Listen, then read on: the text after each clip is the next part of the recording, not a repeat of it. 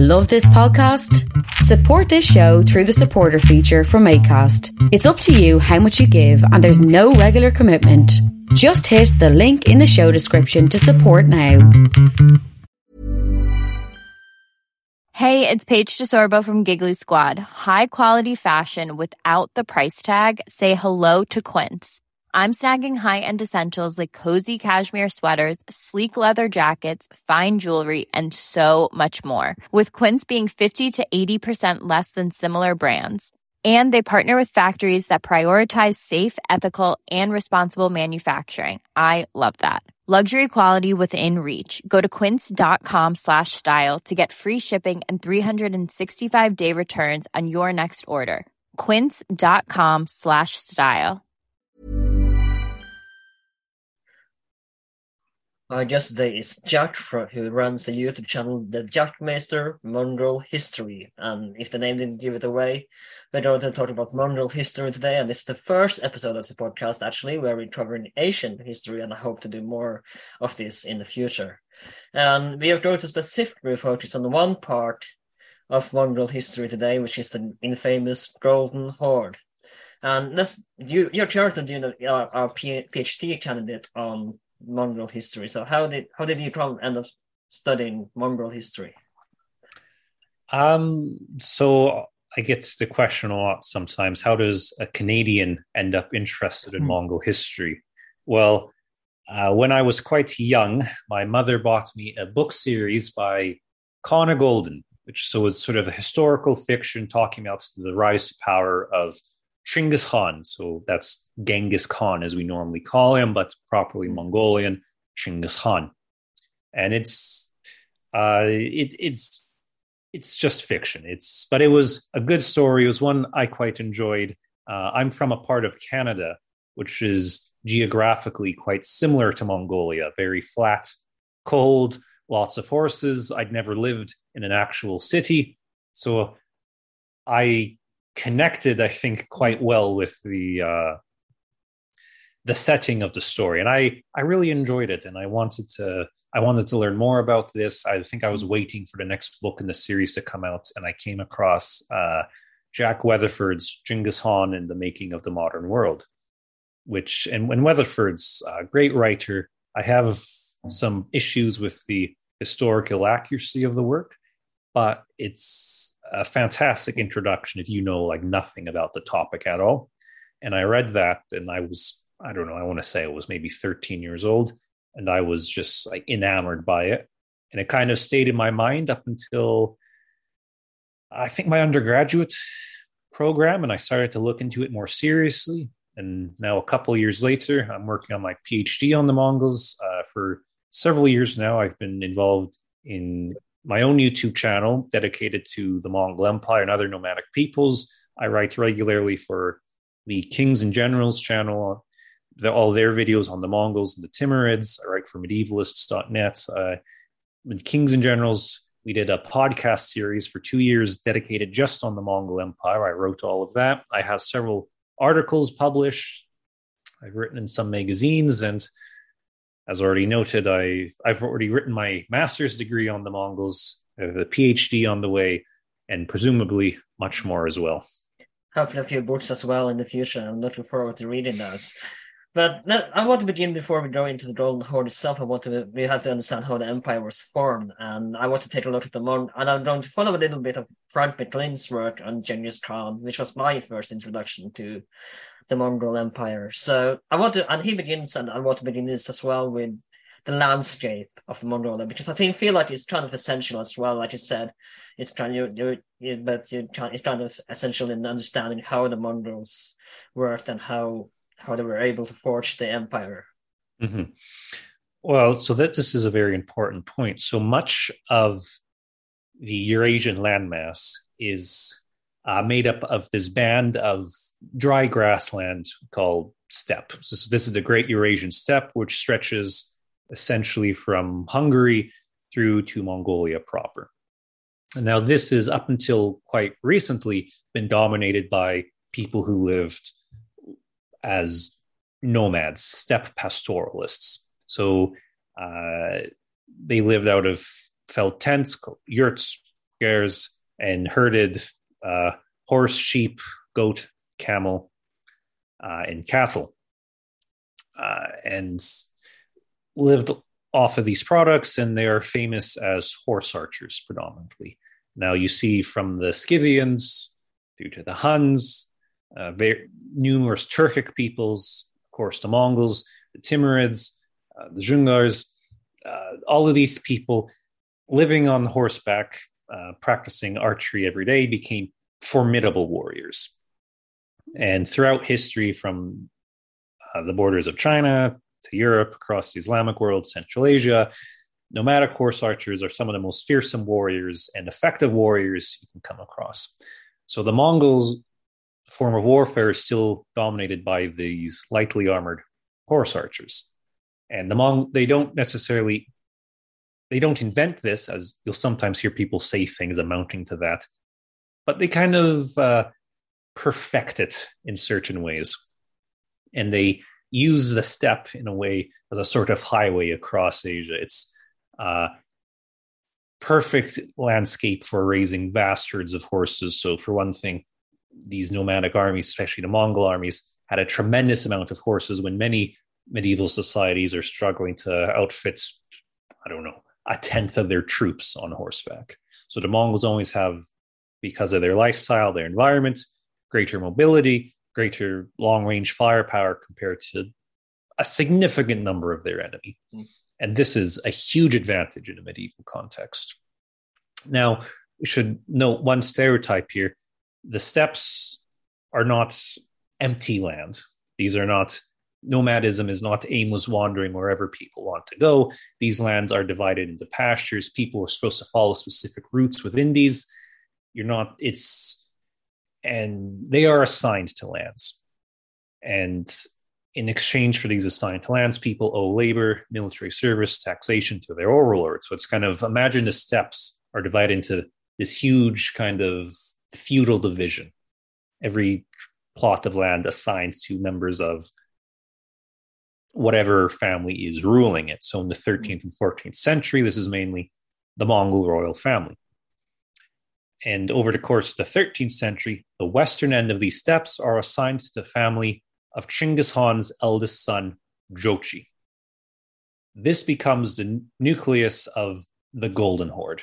So essentially, all the lands west of the Irtysh River, uh, imagine from modern Kazakhstan all the way west through Russia, Ukraine, to the very borders of Hungary.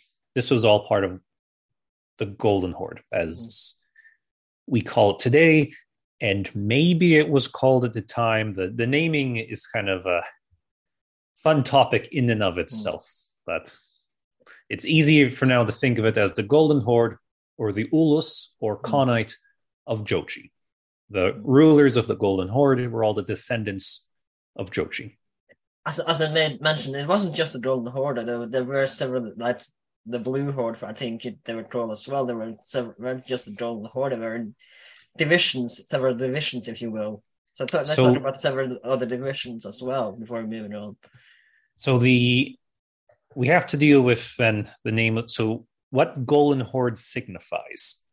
Um, firstly, you'll sometimes hear people say Golden Horde. This is a name invented by the Russians in the mm. 1600s or something we actually see the term Golden Horde appear in the 13th century, not to this Khanate, but to the uh, palace of the great Khan.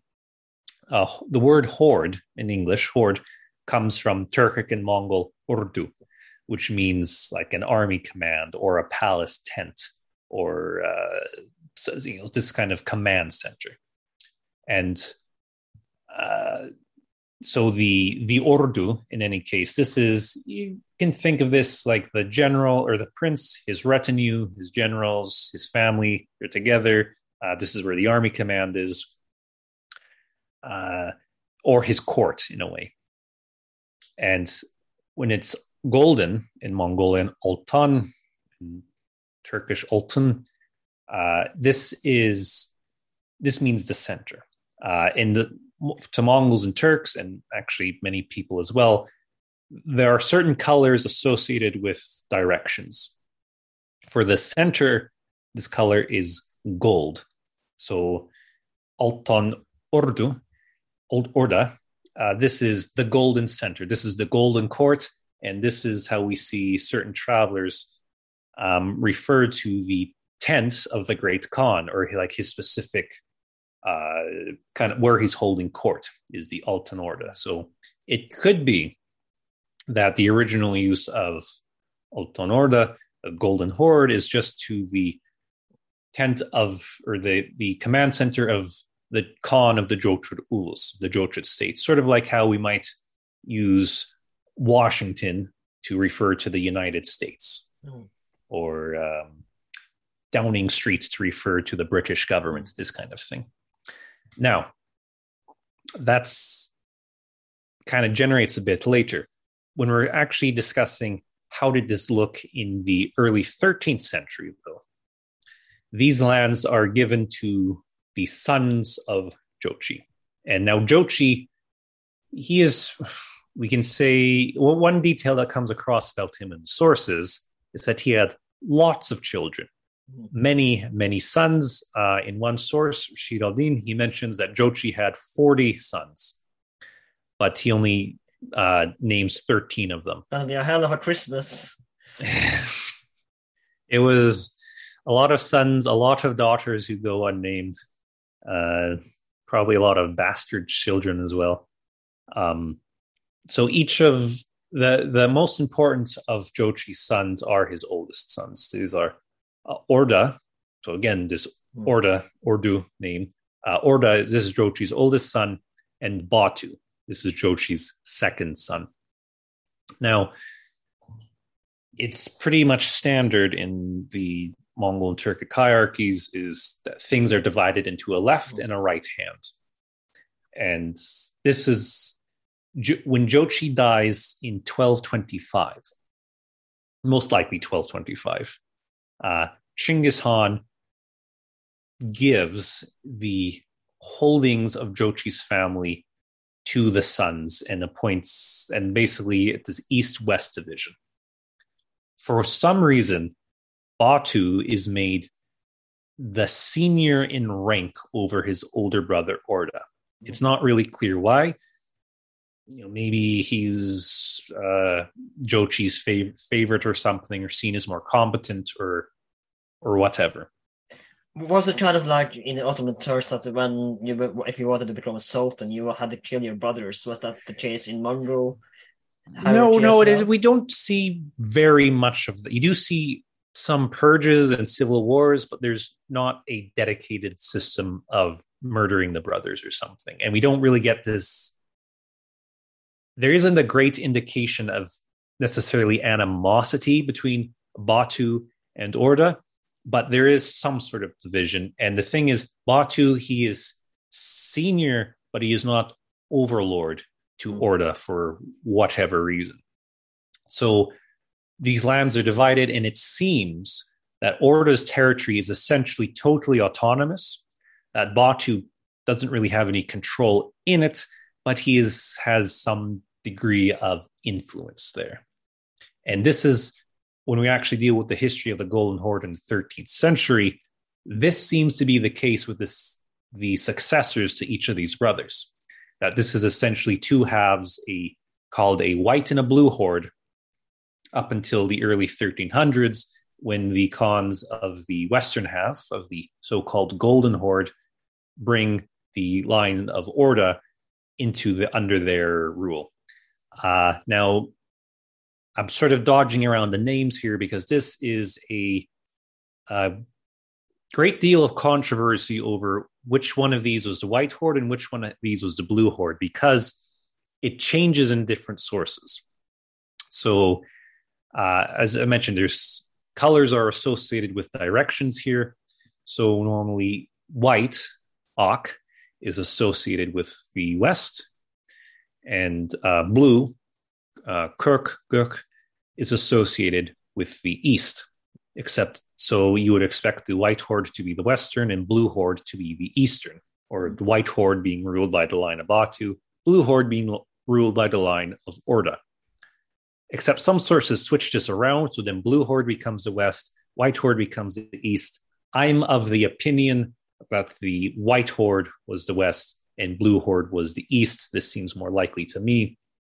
It seems kind of weird that they would have switched this up, but it's. I, I find it usually to dodge around that. I call it the Ulus of Batu and Ulus of Orda, because one's ruled by the line of Batu and one's ruled by the line of Orda. And this sort of stays how things go until about 1360 or so. Mm-hmm. Now, you might also have had other divisions within that, because all of the descendants of Jochi, all of his sons, would have had ordas, orders, or lands within this.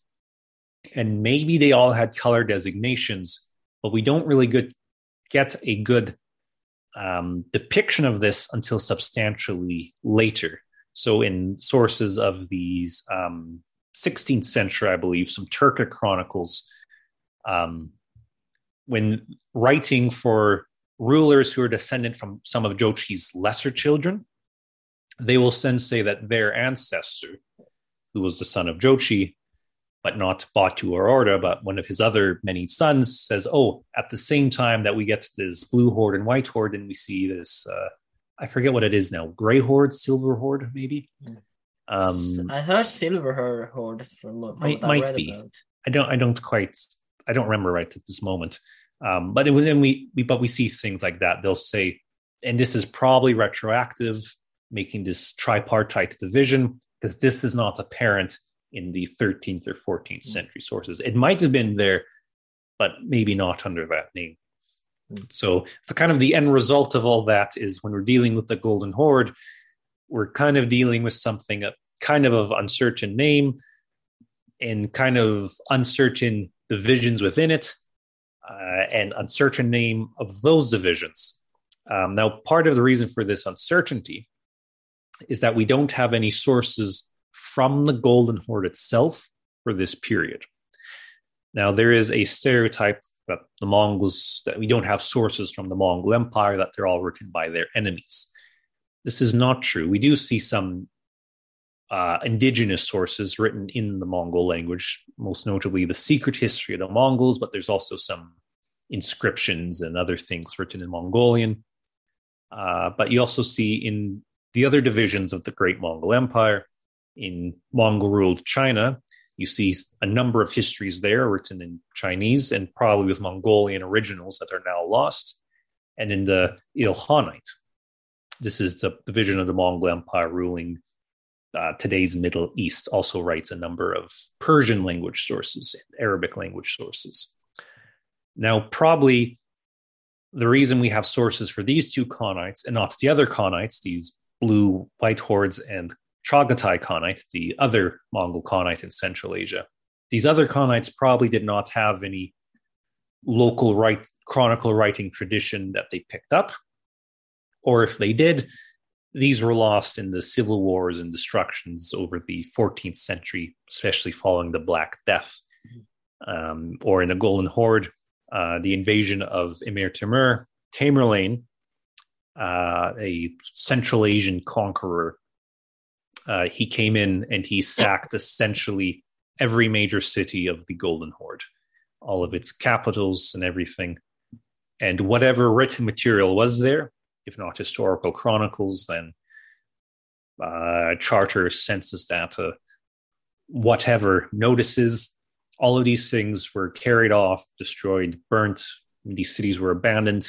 These documents were left to the elements and been lost. And with Russian expansion or expansion of the Russian Empire eastwards under, sorry, not Russian Empire yet, still just be Muscovy. Uh, under Ivan the Terrible in the 16th century, then you see another round of looting of whatever was left of these cities, essentially. So whatever material might have been left was is long gone by now. Hmm.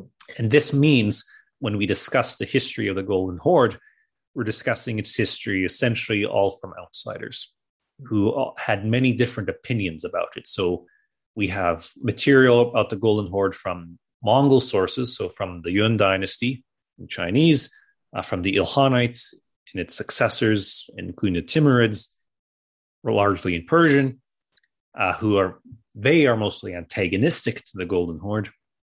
You have stuff on the Golden Horde from the Mamluk Sultanate of Egypt, written in Arabic, which is actually one of our most important sources on the Golden Horde's internal history. You have stuff in Greek from the Byzantine Empire. Uh, you have material from the uh, Rus principalities written in Old Church Slavonic. And you have uh, material in Latin from Franciscans, Franciscan missionaries who worked in the Golden Horde. Uh, and then we have, as I mentioned a little earlier, we have this later Turkic chronicle tradition, which reused some of these older Persian works, but also uh, appears to have incorporated some oral folk tales from the former lands of the Golden Horde. So, and then this is all buffeted by uh, arch- archaeology. So, uh, numismatic data, uh, the ruins of cities, the Golden Horde in the steppe, uh, when it is enforced this period of uh, peace on the, on the steppes, prevents raiding and stuff. It they establish a number of quite large settlements, urban centers running across the steppes. The most notable of these were Sarai, Sarai al Jadid. So this is palace. And, and these are quite large cities. Ibn Battuta, the famous um, traveler, mm. he stops in, in these cities as part of his journeys. He calls them some of the largest cities he's ever been to. And you had obviously Mongols there, you had local Turkic peoples. We know they also brought um, Rus peoples east with them. And also there were peoples from Central Asia, Central Asian Muslims, Turks, Persian, Arabs there. We have Ibn Battuta um, encounters Greeks in these cities, Indians, even um, Jewish diaspora from Spain. He encounters there. Uh, they were large set, like huge craft production centers, and it was there's just fascinating, fascinating information on on these and how they incorporated or how they were part of the Golden Horde's economy, and indeed. Uh, the economy of the 13th and 14th century world because these are uh, obviously we've all heard of the silk road and these are sort of your quintessential silk road cities growing rich and fat off of the silk roads and then when these systems are uh, broken up because of the black death and disintegration of these mongol khanates in the late 14th century and also with invasions by timur uh, muscovy these cities are largely collapsed and are abandoned by the 16th century, with a handful that managed to hold on. Um, perhaps the most notable being what's today Astrakhan, was established, I believe, in the 14th century. So, let's talk. Do know what age you started training to become in the Golden Horde, and was there any requirements to become part of the Golden Horde, and as you mentioned, they were fair pirates, horse warriors. And what, what are some tactics they used when, because there was three, and again, Frank McLynn mentioned this, it's three infamous tactics that the Golden Horde used when when they were in campaign. So let's talk a little bit about training and tactics used for by the Golden Horde. So um, for there's there's a great sort of saying about this, where in the for Turkic and Mongolian nomads, there is no distinction between a civilian and a and a warrior. The word for man in these languages, as it is in, in the modern forms, just means warrior. So, like erkek in modern Turkish, it means a warrior, a fighter. Because every man who, who could ride a horse and shoot a bow was a warrior and could be called up for war. We see a number of sources state things along the lines of every man between age 15 and 60 was expected to fight. Now, kind of the years kind of change on this. You know, some sources will be like, oh, 14 to 50, but it's you know this kind of expectation that every able bodied person in the society can partake in more. And this is why these nomadic societies are able to field quite large armies compared to their sedentary neighbors is because a larger percentage of the population is actually fit for combat just because of their own lifestyle. Uh, literally, the children would be put on the back of the horse before they could walk and like tied into a saddle. Hmm. So they were good from the youngest age. Doesn't sound possible. traumatic at all. oh. I did, I I did similar things growing up in Canada actually. Um, where so from the young age, the children they get the uh, balance, uh, endurance, and sort of the ability to sit comfortably on horse, literally spending their entire lives on horseback. Mm. Now, this is you can train to be a horse rider, or you can grow up as one. You can be raised one, and the difference in riding ability between the two between these two types uncomparable. So it's from young age you're basically living on the back of a horse and you're shooting a bow every day. Hmm. Now, So this uh, is something I want to ask about. So, uh, sorry for interrupting you. I thought you there, but I, I want to ask because before we moving on, was I just just want to get of the way was because in Europe, as you know, at the time until the Janissaries, there was no real standing army. Was the Dolna Horde a standing army, or did they just crawl in whenever they were required during the combat? the, the army would not be mobilized outside of going on campaign.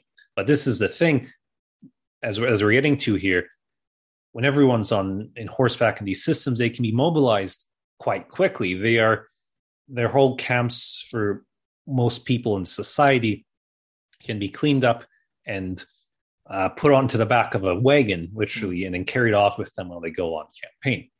So, because everyone is is on horseback, has their own horse, is bringing their own horse to battles, bringing their own bows. This is essentially the two elements they need the most.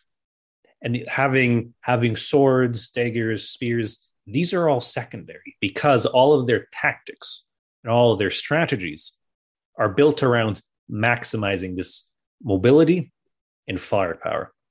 It's about outmaneuvering the enemy and doing as much damage as you can to them from far away. And all of their tactics emphasize this. This is across the Mongol Empire, across all nomadic states, and especially in the Golden Horde as well. Uh, metal production is not impossible on the steppe. I'm working on a project right now that's going to on I'm going to put on my my own channel and some other articles and stuff that's going to go into this metal production aspect. But so there is metal production in the steppes. So wealthier peoples are having access to armor, swords, all these things. So it is possible to get these things, but it's not necessary. Because if you're uh, if you're able to kill your enemy from 30, 30 meters away and he can't touch you, Hmm. why would you want to get closer? Yeah. There's putting more armor on yourself. It's just putting more weight on you and your horse. Uh, you know, not necessarily slowing you down, but tiring the horse out more. Maybe maybe you can't move quite as quick. Uh, if you feel like you're just going to get out of the way of the enemy's arrows, uh, then why are you putting a bunch of armor on yourself? And this, is, in fact, what we see in a lot of the sources. Um, there is sort of this interesting phenomenon where, because the Golden Horde is often antagonistic to its neighbors to the south. The first the Ilkhanate, then the Ilkhanate successor states, and then uh, the Timurids under Timur and his successors. And there is a consistent stereotype in all of these sources that the Khan of the Golden Horde has a nearly endless supply of warriors, but that they're all very poorly armored. They have very little actual equipment. And this doesn't mean they're bad fighters by any means. They're not fearsome, but they're the general indication is there's not a lot of armor on these guys. That the tactics are going to be a lot of hit and run, a lot of skirmishing. One of the tactics we see often associated with the Mongols is the Mongol army uh, breaking up into small parties, and that they're running at the enemy in sort of these small groups. They'll run up, they'll charge, they'll shoot arrows at them, they'll ride back, and then they'll do what's called the Parthian shot. So that's the famous you sit on horseback, you shoot backwards like that while you're riding away and shooting an arrow back at the Mm. guys on the other side. So this does a couple things. Obviously, you're shooting arrows at the guys. That's not that's not nice for the guys on the receiving end of that. These are very powerful bows, uh, strong arrows. Uh, in most cases, an enemy army isn't going to be completely covered in armor and things. So you have uneven quality of armor. The arrows, if they're not killing, they're they're injuring, they're frightening guys. For the guys standing there, they don't know which one of these charges are going to turn into an actual charge into mm-hmm. their lines or pull away. Um, it's mentally it's quite difficult to stand in place while a bunch of horses run at you. I have been in situations in my life where I've had uh, cattle, for instance, a herd of cattle run at me. We were doing branding, and we had to sort of corral them into a section of the pasture. And at one point, I ended up kind of standing in front of the herd while they all ran at me. And the sensation of sort of the earth shaking, this um, the the sound of of of, of all their hoo of on their hooves as they beat the ground, and just this sort of mass of flesh coming at you. You can't really uh, wrap your mind around it until you're on the other side of that. Mm. And there wasn't even guys on top of the cows trying to kill me at the same time. And I, but I, I remember sort of this clear voice in my head going, "This is a bad place to be standing right mm. now." Uh, so we have to imagine 13th, 14th century. You have one army standing there. All these horses are running at them, guys shooting arrows at them. Your instincts, if you are not a very well trained or disciplined force, are going to be run away from that. In which case, the Mongols pursue you. And when when the when a formation's broken, that that is when most of the fatalities occur in medieval combat. When one side's basically stopped fighting and started running. So it if you a run, brilliant tactic. So, dude, it's about maximizing your strengths and minimizing your weaknesses, playing to your strengths, playing to the enemy hmm. weaknesses. So, if the enemy flees, you run in pursuit.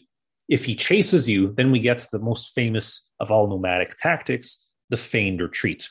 So, this is when the enemy breaks formation to pursue the horsemen while they're running away. So, at the same time, the horse, the nomads are shooting arrows back at the enemy until they pull them quite a distance away from the rest of the enemy force, in which case, then uh, more nomads left in waiting or left in hiding. They regroup and then they surround this force, which has now left the position, which is now isolated, and they fall upon it and they invariably destroy it. This is literally oldest trick in the book kind of thing. And you will be shocked when you read the sources how consistently it works everyone falls for it. And from what I understood as well, they, they could do this feint retreat for days and then just to bother the hell out of the opponents, and finally they would charge and just destroy them. Yeah, well, a, a good feigned retreat looks like a real retreat, and this is where people they. So what I mentioned, the Mongols, you know, they you, you guys, your guys break formation, the Mongols pursue and fall, right, and uh, and cut them down. So this is what the other guys are now trying to do. In this case, this is what they think they're going to do. Mm-hmm. And remember, if you're just standing there and guys are shooting at you and you can't do anything, your instinct is going to be run away or try and get them. You're angry. They've come in here. They've been burning your villages, you know, destroying farmland, slaughtering people. Now they're killing your buddies around you. You want to get back at them. You want to mm-hmm. swing your axe. You want to charge at them. This is normally the enemy cavalry who breaking the formation for this and they they just think you know those guys those nomads those mongols they're so lightly armored. If i can only get close to them i'll cut down and i'll kill the lot of them. And it's this overconfidence which is this need to strike back is what we see happen again and again. They leave formation pursue a feign retreat and they're killed. We even see the in in china during the start of Mongol campaigns in North China against the Jin dynasty. We see garrisons in within these cities will leave their formations or leave the city to pursue the Mongols and get drawn into feigned retreats. And this was how the Mongols, before they even learned how to, you know, get through city walls, are able to take so many cities in northern China so quickly because the the Chinese, the Jurchen, the Khitan defenders keep doing this. They really perfected the fool me once, fool me twice. it, it's you know we when we do see in in sources people like begging don't fall for this if you see the nomads run don't pursue them Hmm. because people recognize this is a problem. Yeah. But it's it's easy to say that on a piece of paper, don't do this. And obviously these things look obvious in hindsight. But it's a different thing when you have the mentality of being on the battlefield in this. Hmm. Now The adrenaline, right? well, exactly. Adrenaline. You want to fight. It's mentally, I'd imagine, the most difficult thing you can be told to do is just stand there and take it. I No. be like just standing there. Hey, they, they don't they get you. What, what's the point? Just oh, Yeah. okay, no, don't listen to me. Fine, that's fine. So, if you do have an occasion, though, when the army just stands there and you know they have nice big shields, so imagine uh, are a nice disciplined group of hoplites, right? They have their their shields up and they're Hmm. getting arrows in their shields. They're not chasing over after the Mongols. So what happens in this case? So the Mongols, and and we have the sources. They explain what happens. The Mongols will leave a small group to sort of keep this enemy army there in position, hold them, and then they'll move around. They'll try and flank them.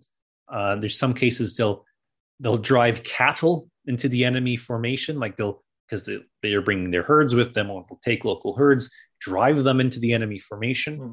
or they just leave and start attacking other things. And now the army who's left in their formation here is standing there going, That's a bunch of smoke coming up over the hill. They're burning our villages. They're killing more of our, Hmm. our people here. Do we just stand here? Do and the Mongols are perfectly happy to leave the enemy army there indefinitely and potentially uh, run out of um, supplies, run out of uh, water, and then they have to start sending out foragers who the Mongols are going to try and pick off. And it's like there, and there's so much more elements to this. This is why nomadic armies are so dangerous. As I said, this mobility, this firepower aspect. Even if your side is really dis- discipl- very disciplined, has nice equipment, good armor, they're not going to fall for feigned retreats. You still have to deal with the fact that to the Mongols, there's no advantage in uh, forcing a pitched battle. It's there's very little interest in getting close with the enemy. Now, the Mongols, they do have their own heavy cavalry. We have visual depictions of it, archaeological remains, textual descriptions of it, and it's mostly kind of employed kind of as last resort or employ or to break a opening in the enemy lines, or you have these feigned retreat examples here, uh, or they will have um, subject peoples who the Mongols consider more expendable, who they will send against a force like this. But in general, the rest of the army, you know, very lightly armored, has lots of arrows. What? Why?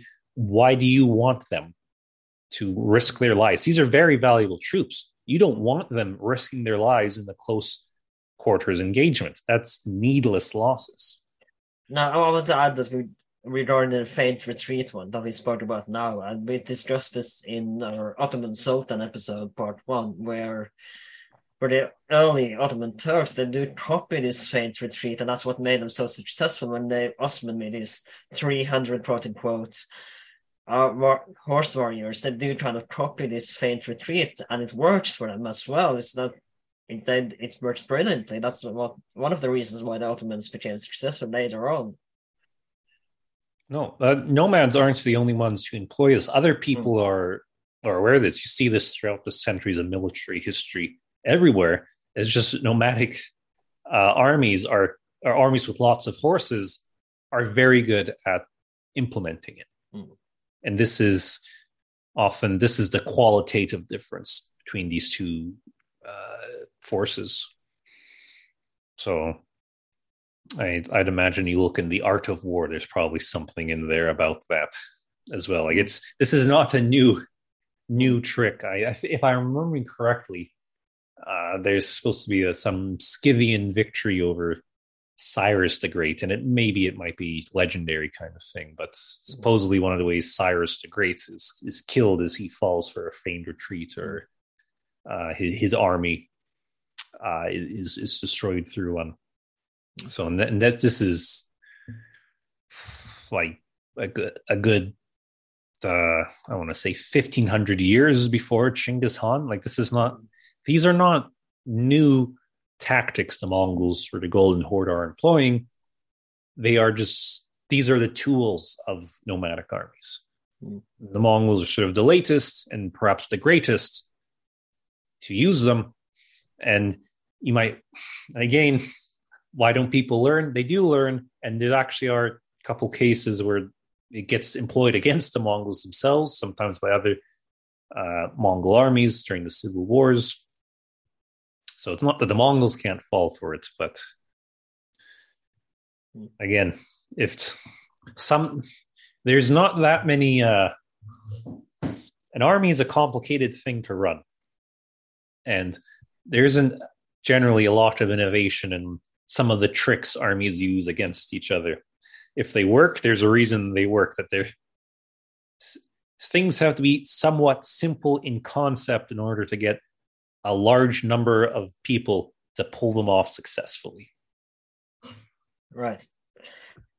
Was there a hierarchy in the Golden Horde? Like, if if I wanted to become a general, was did I have to be born like in Europe in noble noble family to be, or if you was experience valued, like with the Janissaries? Again, I want to compare to the Ottoman Turks, but with the Janissaries, you experience was valued. So if you became he could become a general without being a nobility. But was this the case in Mongol Golden, Golden Horde? You had to be of noble birth in order to lead the army.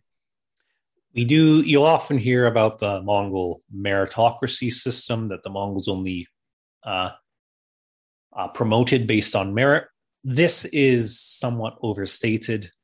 It is slightly true, especially in the early Mongol Empire, but the the thing is, all the positions of power in the Mongol states are hereditary.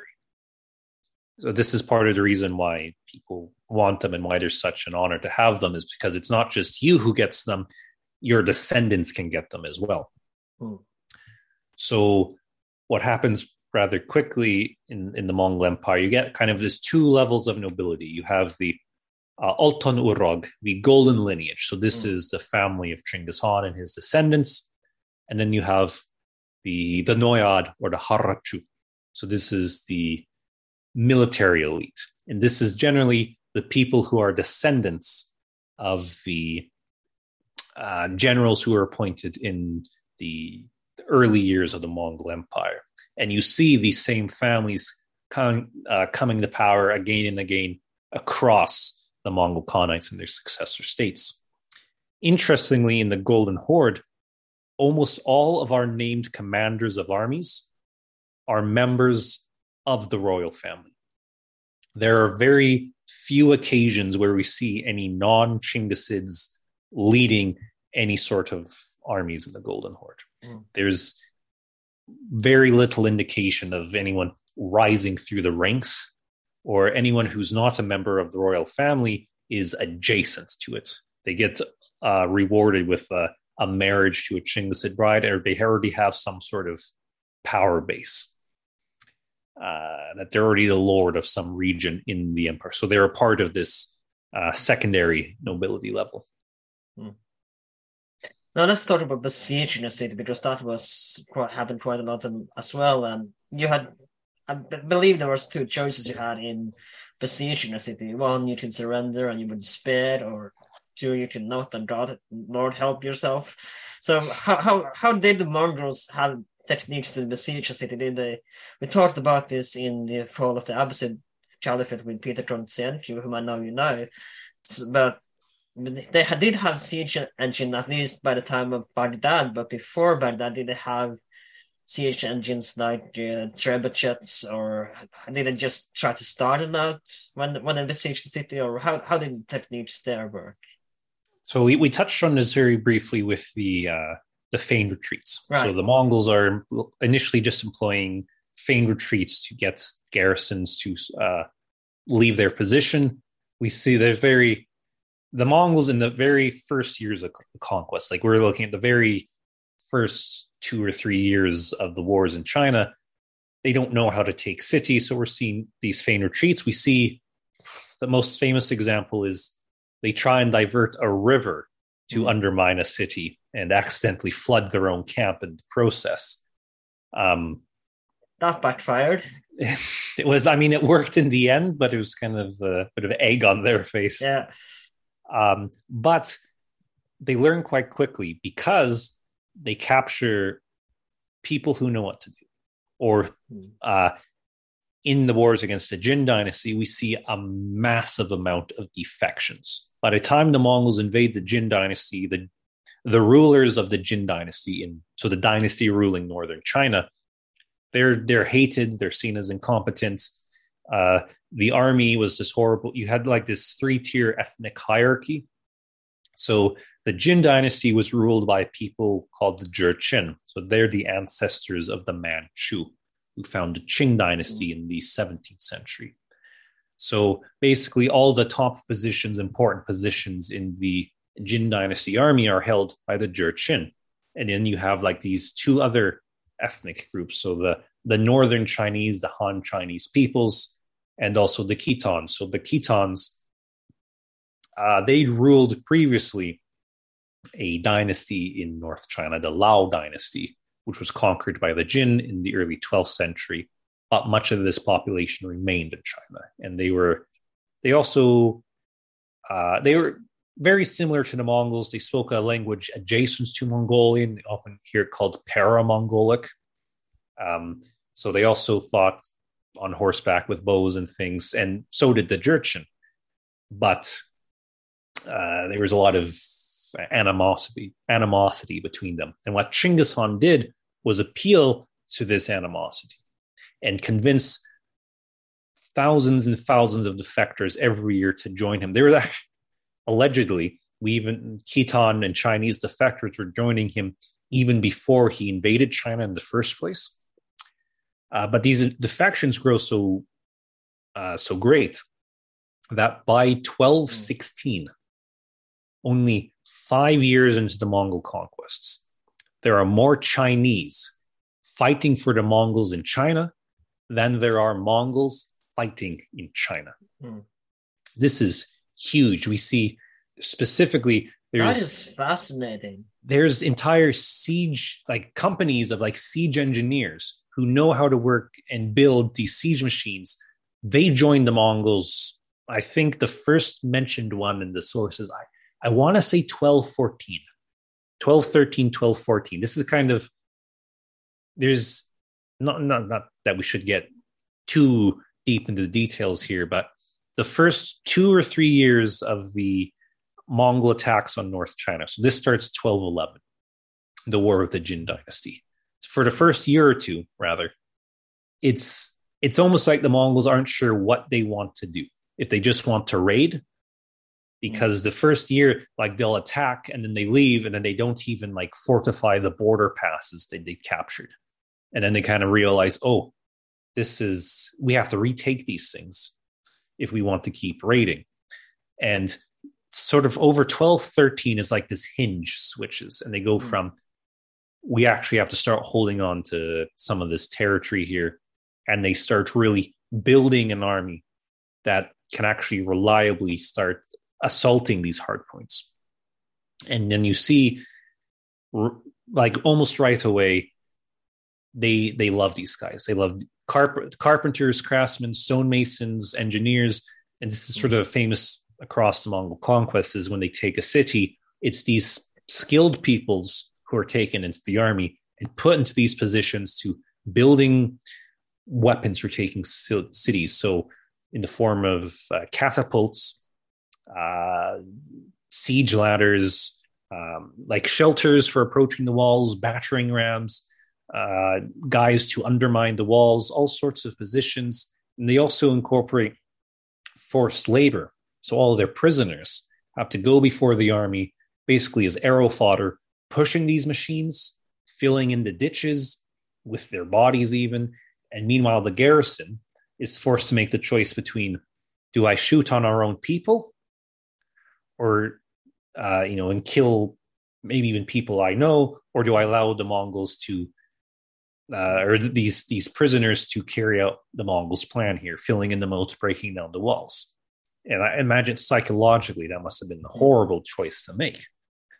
Um, so this is early on by literally within the first five years of the Mongol conquest, the Mongols have most of the tools that they use across Asia. Hmm. Uh, when they start their attacks against the Islamic powers of Central Asia, so most famously against the Khwarezmian Empire. Hmm. So the Khwarezmians, it seems kind of their um, belief going into the war was hmm. Okay, we can just leave our garrisons in the cities because they are nomads and they don't have the ability to take fortifications. So we can sit comfy in our cities, and these people will come in, they'll make noise, or the nomads will come in, they'll make noise, they'll cause devastation, but they'll leave. Not this nomads they won't. it was a bad calculation because when the Mongols show up in Central Asia, then they have all the means they need to take cities in in the to take all the fortifications they come across. And even better, the uh, defensive strategy the Khwarezmian state has chosen is one that ensures now these Mongol armies aren't even harassed while they're attacking the walls because each city is basically being picked off one by one. Hmm. And this is this what this turns it into just this horrific military disaster for the Khwarezmians. I don't remember where where exactly this guy was, but I re- was reading a book in preparation for this, and there was uh, there was this guy. He was called Muhammad. He was this ruler. You might remember know who I'm talking about, but he kind of tried to defy. He was kind of hated by his people, I think. I, I don't remember his name, but he did fight against the Golden Horde at one point. I can't remember what where he was or what city it was, but uh, details. But you might. Does this ring a bell? Well, not a shortage of guys named. That's Muhammad fair enough, but it was, case. it but, was. Uh, you're probably thinking of Muhammad Khwarizm Shah. That's it, probably. Yeah, yeah. I couldn't. I just couldn't remember too much detail, but I remember reading about him, but I couldn't remember. Yeah, exactly. the the, the Shahs were yeah. um, not terribly popular. They were Muhammad in particular, uh, Muhammad the second Khwarizm Shah, Ala al-Din Muhammad.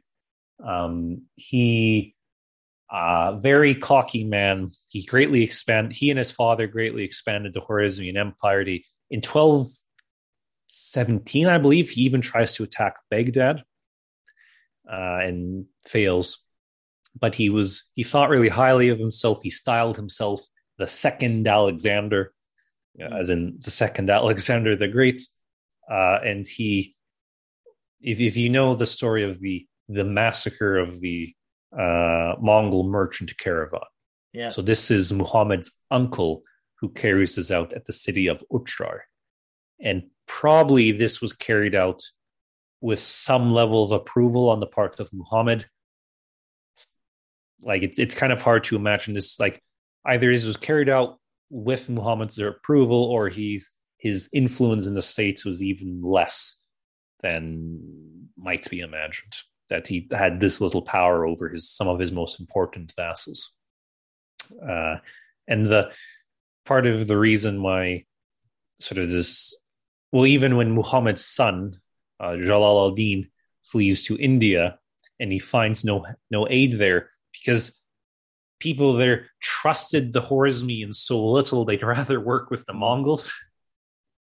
That says something about your reputation, I think he's very uh, they did not have a good their, their reputation was essentially of treacherous and uh, militaristic and expansionistic and uh, mm. not uh, like there was a common rumor at the time well actually a little later but there's a rumor a little later that the, the uh, caliph a caliph actually invited the mongols in to attack muhammad Khwarizm Shah and I think it kind of speaks to the reputation of the Khwarezmian leadership that people heard that and went, yeah, that sounds about right. Hmm. But yeah, the one one of the things we should mention as well is we talked about the either surrender or they the city to the ground, and one of the reasons why the Mongols took, took land so quickly was because a lot of cities did surrender immediately when they heard reputation of the Golden Horde and they heard about what they would do if you did not surrender. So, but do you have a percentage of how many cities cities actually did surrender immediately to the Mongols, so do we have more or less was it half and half or? I, I, would hesitate to make any kind of precise statement on there, even because we we see a lot of resistance. The thing is, in the sources, what they talk about is the cities who resist. Hmm. If a city surrenders without a fight, it generally doesn't go mentioned because it's kind of it's not as notable right? It's it's the yeah. massacre the slaughter it's destruction. This is what stands out to people and this is what mm-hmm. they write about. So we do have a handful of like even the Khwarezmian campaign. There are cities who submit and then they they rise up in rebellion say the next year and then the mongols come back and, and annihilate the city and some of the worst destruction you see is a city which submit and then later rebels these are the ones where you get like the pyramids of skulls and like every living thing in the city is supposed to be killed down to the rats and dogs and like utter destruction and and um, these sorts of things. So I away dot nothing. It's like this is what the the the the level of destruction of city, and obviously the Mongols are famous for it, and you don't want to diminish it or minimize it, rather. Um, but there is sort of a, a playbook almost like they have like these level like fairly consistent kind of level of response to how they treat a city mm. uh, and obviously the best case scenario is you submit immediately and usually this follows with mongol demands for you know you provide the army with foodstuffs and you tear down your walls and fortifications. These are pretty consistently the demands. And then you often it's provide troops as well allows to put a mongol official in charge of your of your city. Uh so this that's like this is like your base level. This is what's if you just submit right away this is what you have to do. And, right. and this it's not a minor thing to demolish all of your fortifications mm. but we do see sorry we do see people do this um not infrequently uh, but again it's often kind of minimized in, in the sources because people really part of the reason they want to harp on the destruction if you if you're a writer who hates the mongols you focus on this, the destruction because you want to highlight mm.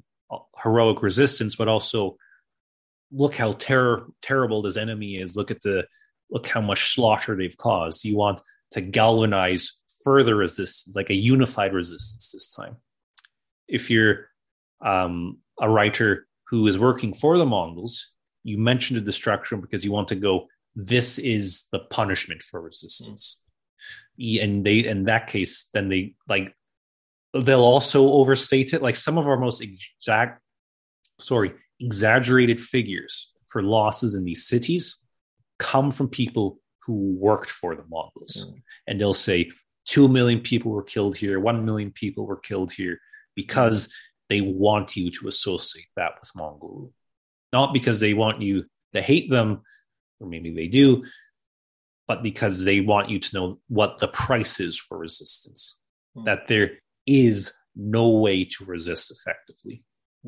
Speaking of taking over control of cities, one of the things, and I want to focus on Russia here, because medieval Russia, because one of the things you had to do was that you had to go to Khanate, to the capital of the Khan, you had to pay tribute to him personally if you were the Tsar or if you were the ruler of the city. You had to, and it took quite a lot of time. If you think taking a plane from Europe to US or Canada to takes time today, it took quite some time. You do have this famous story of this. Now let's talk about this journey because it took, I believe, six years, either one way or back and forth. It was six years together back and forth, especially from Russia. If, you're talking Moscow area, it you do have the story of this one guy who had to go when one went. I don't forget his name, but he had to go to the Khan, pay tribute to him. Then he went back, and then he wrote. Oh wait, you have to do this all over again.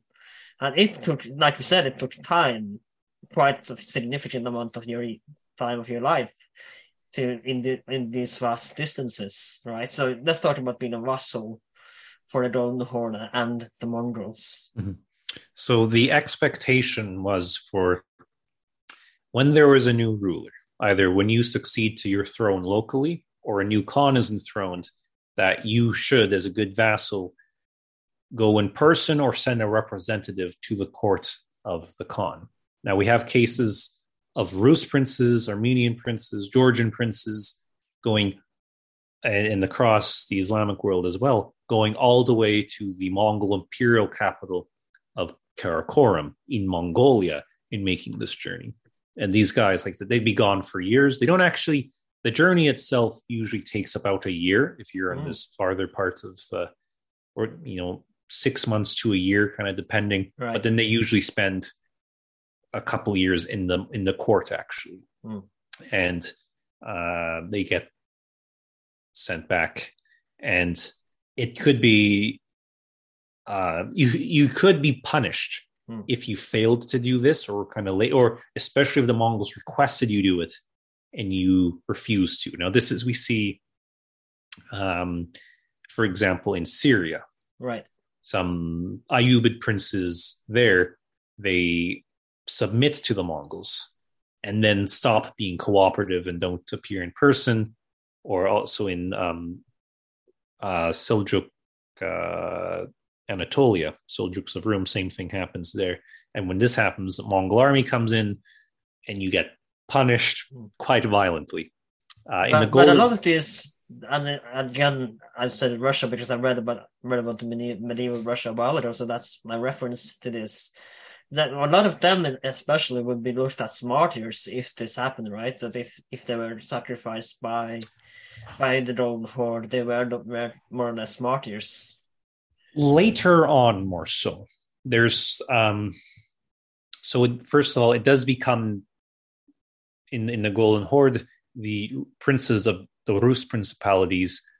Uh, it's called going to the horde. They have mm. to go to the Khan of the horde and his encampments usually at Sarai, and uh, pay their respects, and they receive what's called a yarlik, so like a decree, hmm. like enthroning them.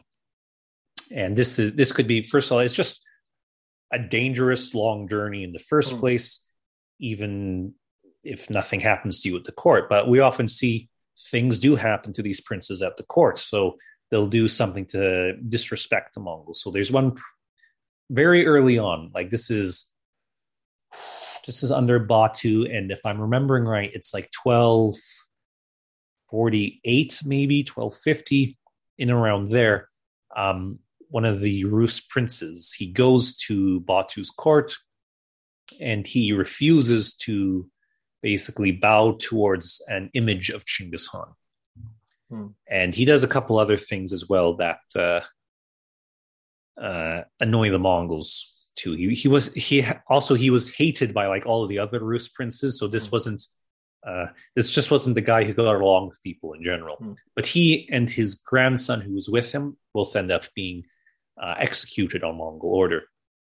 Now later on, he becomes like a martyr and like a saint in mm. sort of I think 16th century, if I'm remembering correctly.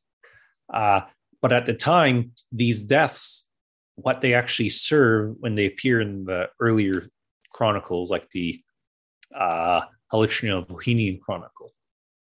These deaths of princes, they serve as a warning that this is what happens if you go to the court and you piss off the Khan, or if you don't go to the court, mm. you will be punished. What about and, sent back to to their, their respected cities, or whether they just like the head sent back to see that if you don't they, respect us, they they would how, how was the message sent?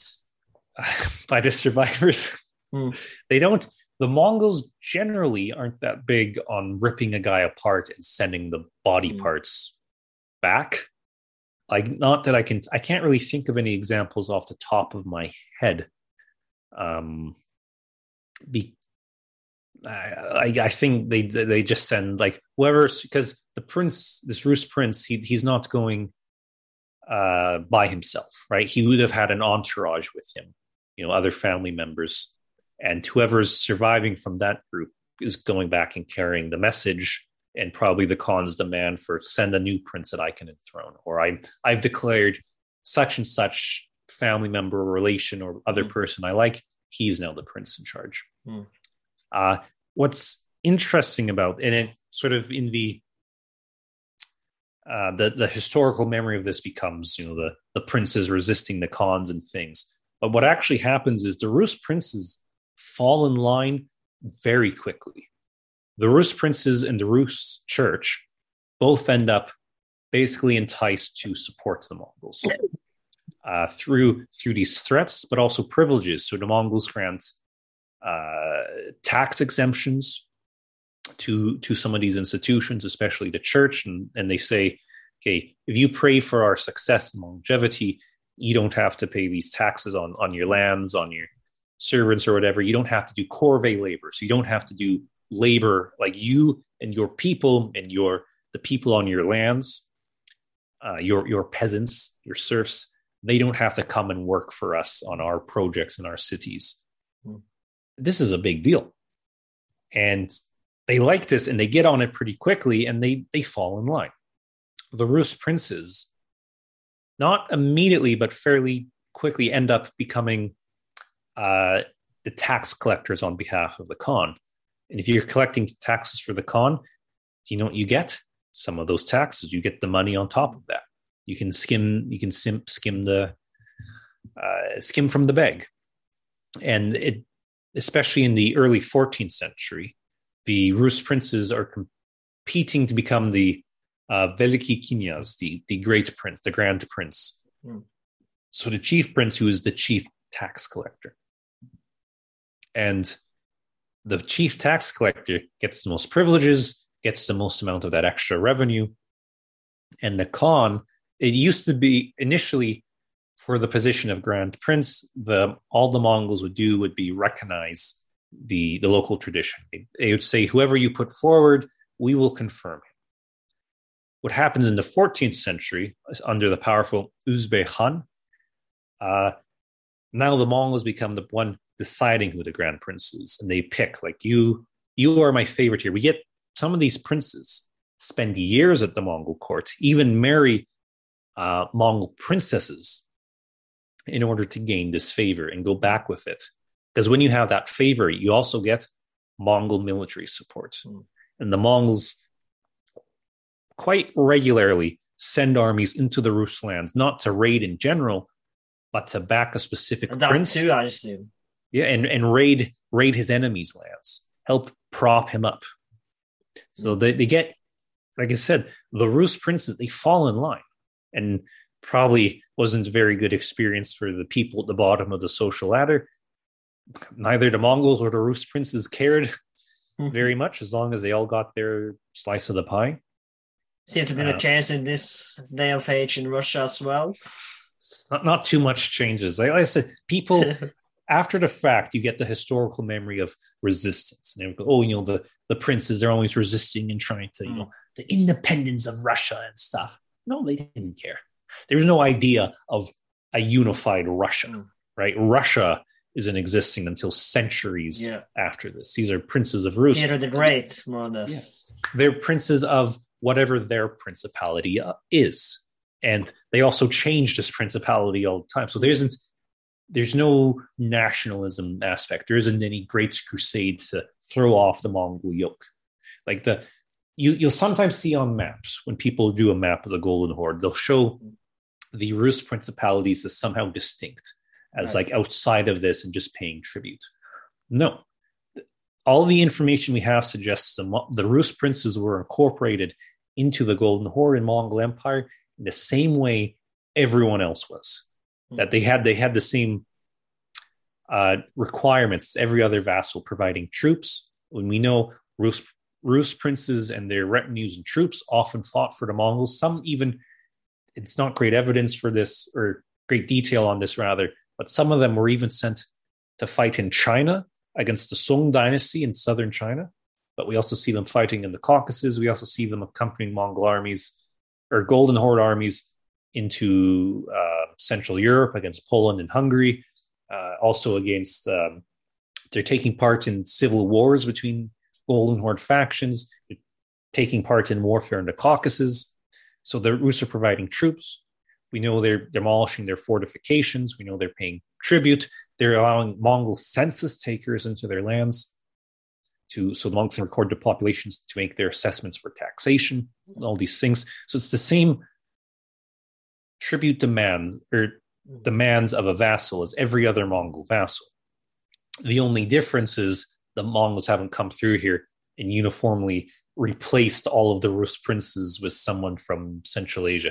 But there are times, probably from the Mongol point of view, they did think they did this because we know they're tax collectors in these regions, like the overseers, are these people from uh, who are Turks, who are from Central Asia, who are Muslims, and they're very rarely mentioned in the Rus sources in the Rus chronicles, mainly because the Rus chronicles really like to downplay this vassal aspect.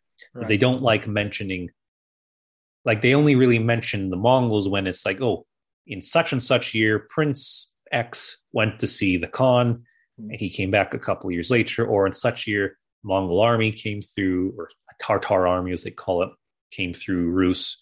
Or in this year, we had uh, census collectors came. Like they only speak about these direct interactions. They don't talk about the system as a whole or how right. it looks from up above.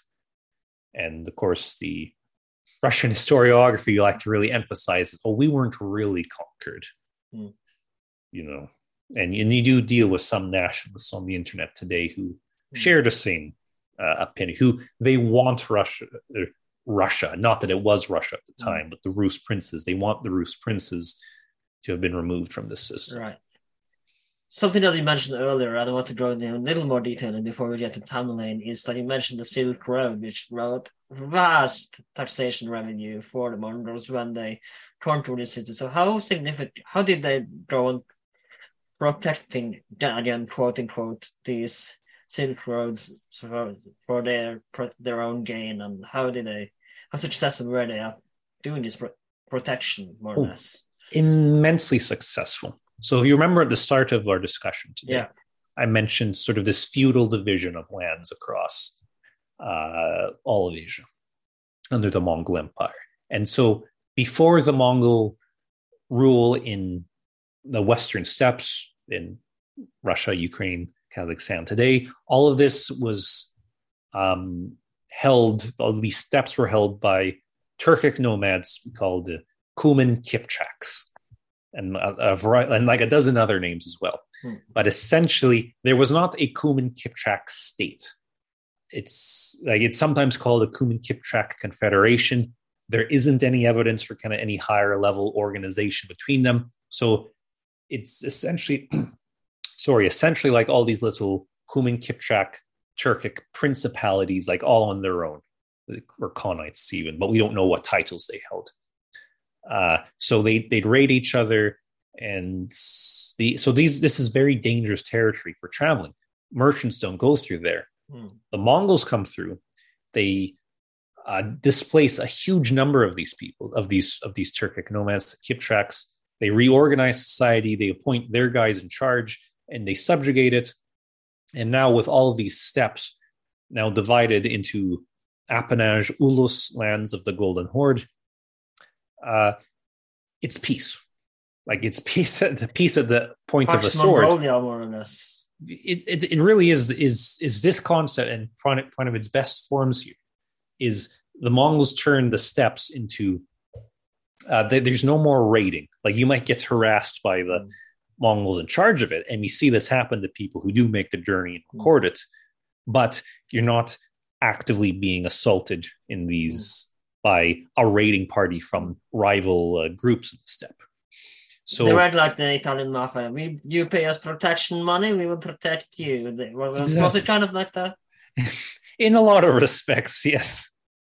um, but the, what the Mongols also do is then they take once they've done this, as in they take efforts to then promote the trade over the routes. So there's lots of um, rivers in the steppes, in the western steppes that run north south.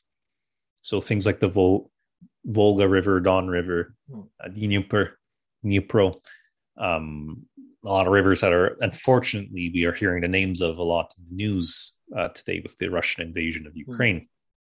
Um, but these are not easy rivers to cross. But what the Mongols do is they often displace with some of these displaced people, uh, Slavic peoples from the Rus principalities or uh, these Kipchak peoples is they basically force these communities to the river crossings to permanently man ferries over the rivers mm. um, to, to ease the routes of cross. Um, so you have, uh, and to some extent, there's promotion of the caravan trade. So we know in the early cities of the of the Golden Horde or the camp settlements, is you get the the caravanserais. So the facilities put in place to serve service the merchants who do make the journey. So either where they can I trade would, things. I would tell us probably most of like a gas station in today's world. Yeah, Wellness. kind of convenience kind of stop. And these are these centers. So Sarai, Ukek, um, Ajitarhan, uh, are the various cities of the Golden Horde. These centers they grow as right. more and more trade. Now, this trade extends all the way to Mongol ruled China through Mongol ruled Central Asia. Well, even with the Ilkhanate, the Golden Horde often goes to war with its neighbor to the south, the Mongol ruled Ilkhanate, in, again in the Middle East, uh, today's Iran, Iraq, uh, the Caucasus. But even during periods of warfare, we see in the sources there's still merchants making the journeys through these through the Caucasus Mountains. Uh, and also hugely important to the Mongol economy, the Golden Horde economy, is the Black Sea, uh, especially the Crimean Peninsula, which the Mongols control. Obviously, there were some Italian uh, communities there, Genoese, uh, Venetians, not only in Crimea but also in a number of other settlements across the Black Sea coastline, but even in the uh, Golden Horde capitals, who were part of these these networks going all the way across the Mediterranean. Uh, there was large trade with the with so with prisoners or captured peoples uh, in the Golden Horde. They're also sold as slaves to the Mamluk Sultanate of Egypt, uh, who become the famous Mamluk warriors uh, there. Um, it's so it's sort of this. The Mongols are taking actions to actively promote trade in, and along the Silk Road economically, uh, literally easing trade at some point by. Uh, I don't know if they there's evidence for building bridges, but they're definitely supporting the actual literal routes through the steppe through the region. Uh, they have these cities that are proving desirable for people to travel to. Uh, they're the strength when the Golden Horde is strong and can enforce peace on the steppes, This is also hugely beneficial to actually getting people to make the journey to find it safe enough to make the journey.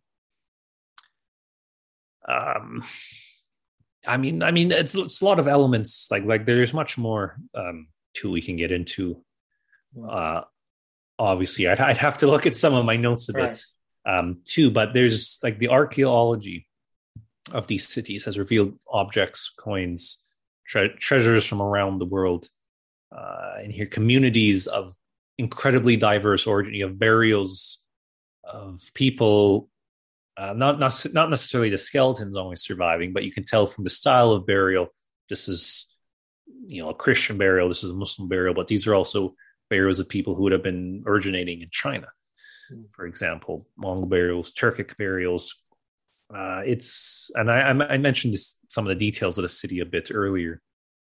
Uh, uh, on. So the the Golden Horde Khans, for them, this the Silk Route, this Pax Mongolica, this ease of trade literally across Mongol Asia was massively important to them, and we see a lot of their decisions, like they have they have trade disputes with the Italians, for example, or the um, the uh, Mongols would try and increase like the uh, tariffs on on their goods. We see even uh, trade blockades happening when there's disputes with the hmm. um, Italians in Crimea, where the Khans try and get more control over this.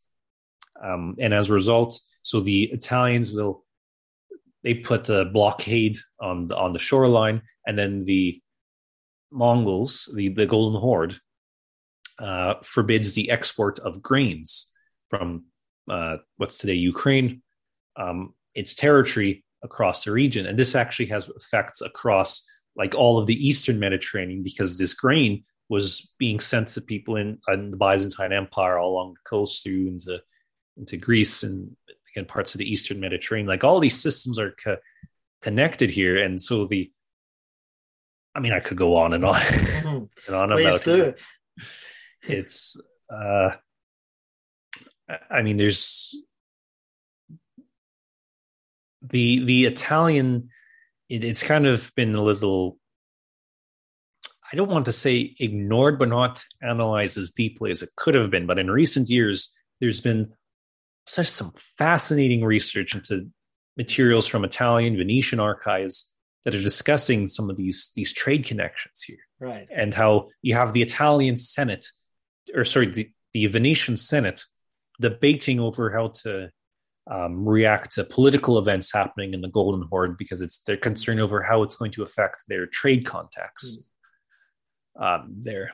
And then, of course, too. So this is what we've been talking about the Black Sea, but then we also have um, the Baltic, uh, and you know this this this Ha- Hansa League um, interactions there, where uh, we mentioned the Rus princes collecting that tribute there. So Yeah. we'd have things where when the Hansa, Hansa League in some years would uh, cut off the silver export to um, Novgorod and you know those couple cities on uh, what what's the what's the Gulf that kind of Finland is Uh, not, not with, with- are you talking about the one by Finland?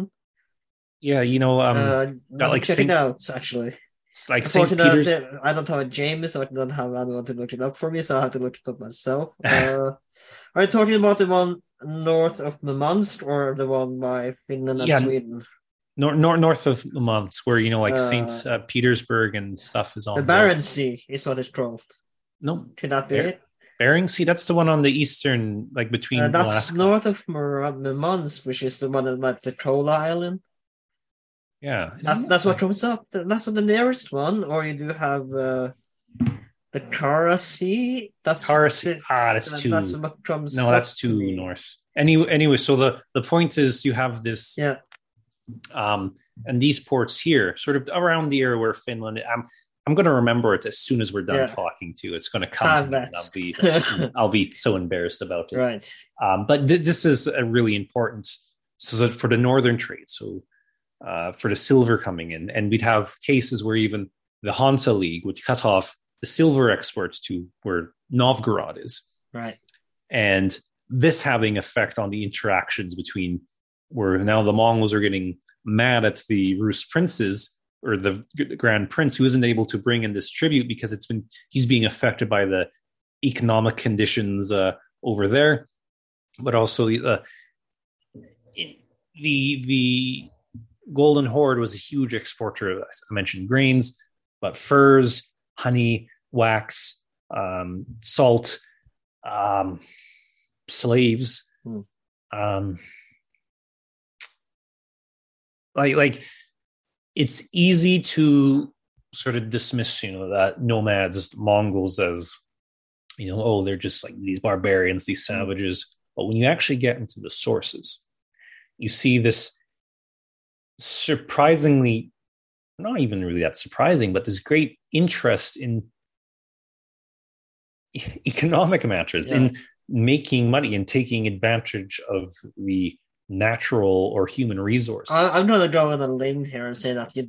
I don't know if this sounds racist in a, in a way, but I hope it doesn't. But you think that because they're nomads, what do they need money for, right? What value is money for? But it's clearly an importance for the nomads as well. I, Well, it- it's not even just- came out wrong, but you know, well it's but it's not even just money it's also goods from elsewhere you know spices uh glass uh fine textiles silk you know it's it's not called the silk roads ironically right um we see lots of imported weapons and armors from Mamluk Egypt show up Mm. in graves in the Golden Horde. Uh, we see wine. You know, there there's hundreds of like amphora like found in in what's now the Golden Horde. I don't have Porcelain. percent ignorance right there, but you know, I mean, yeah, I get what you mean.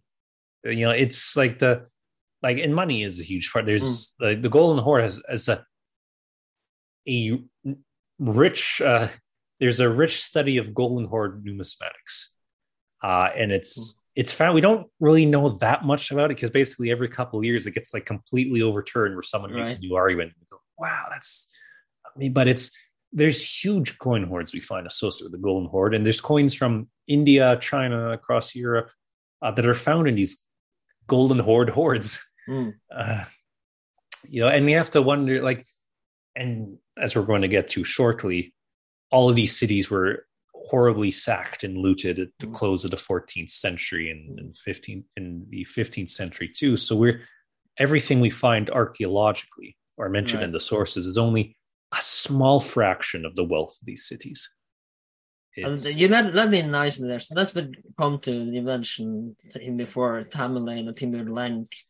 If you don't, I believe that was his original name. How, how did it come? What did he have a personal vendetta against the Mongols, or did he just want to be conqueror? conqueror? Well, so he, first, he, how did he get to power? So and from become so the so Timur was born in what's now Uzbekistan mm. in the 1330s. Uh, there's a popular, I think 1335 is normally called his year of birth, but it's it, it coincides with the year of the death of the last really powerful Ilkhan. Mm. So it's probably a retroactive thing rather than his actual year of birth. But so he's born in the 1330s, and sort of this minor uh, Turkic Mongolic um, aristocracy. So he alleges to have been able to trace his ancestors to a shared ancestor with Chinggis Khan. His the family line he belongs to it appears in Mongolia in the early 13th century. Um, but he he's in sort of the upper aristocracy of a kind of minor group of of nomads who are around Samarkand, right. and he he's basically a nobody up until the Khan. I won't get too deep here, but the Khan of the Eastern Chagatai Khanate comes and um, has an invasion, knocks out the local powers, and the leader of Timur's well, let's call it here a tribe. It's not really a tribe, but the leader here he flees before this this Khan and this Khan then appoints Timur as the man in charge of, and this sort of becomes the the starts the Timur's rise to power. We should mention and, as well there's one reason why he strolled in famous to Tamerlane because of it, one of his arms was disabled, which is an arm and a leg. Hmm. So he's you don't think he'd be the ultimate warrior to to bring down the Mongols. We get different versions of what happened here and there's some versions are more negative than others because some are it's a bit more heroic. Some of them it's like he was stealing a sheep and the the owner of the sheep shot him with an arrow and it's that he lost his um we see it in the sources and also when they exhumed his body in the 1940s that he had a significant wound to i think it was his right leg um like he walked with a pronounced limp uh, and probably couldn't have walked very far on his own and he was also missing at least two fingers on his right hand, the two smaller mm-hmm. fingers. And he might have had other wounds to it as well. Like I said, you don't think that is warrior material.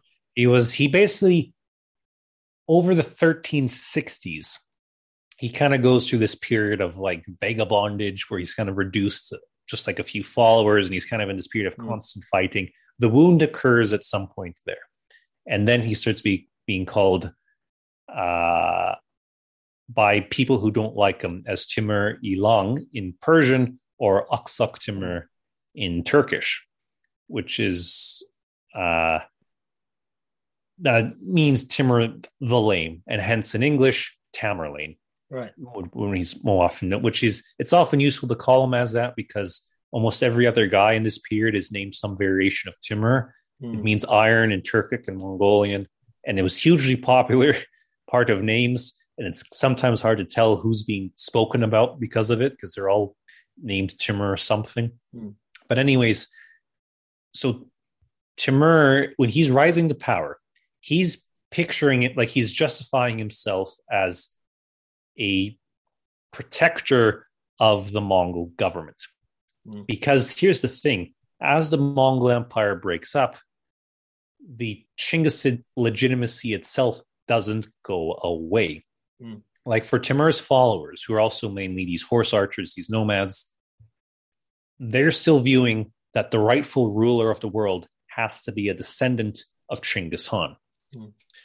So Timur, who is not a descendant of Chinggis Khan, even though he marries into the family and tries to claim common ancestry with him, he can't rule in his own right. So almost for his entire length of the time he actually has power from 1370 until his death, or until like one year before his death, he is his official title is just like emir of just like a guardian or um and he the actual ruler is uh a Chinggisid prince who he just has as a puppet. And he cycles through a number of them and they're basically nobodies. He's a regent, more or less, in a sense. yeah he's he's the guard like there's a uh, the best anecdote of this is um the famous scholar ibn khaldun meets timur outside of damascus 14 14 oh 1400 i think 1400 maybe i'm 1401 i'm getting the year kind of mixed up here about like that kind of range it can be Yeah. 1400 to 1402 and um so Ibn Khaldun has a meeting in Timur in, in his ordu, and he's and Ibn Khaldun he's he's just fluffing Timur up. He's saying all these, "Oh, you're so powerful, the ruler of the world." And Timur goes, "I'm not the ruler of the world. I'm just a guardian of the Khan, who's right here." And he goes to point to the Khan, and then they find out the Khan isn't even in the tent. Like he snuck out to go drinking or something. And like there's this moment, like awkward silence. Where you're looking around, like, "Where is he? Where where is he?" Like like they're they're they're maintaining this facade of it Right.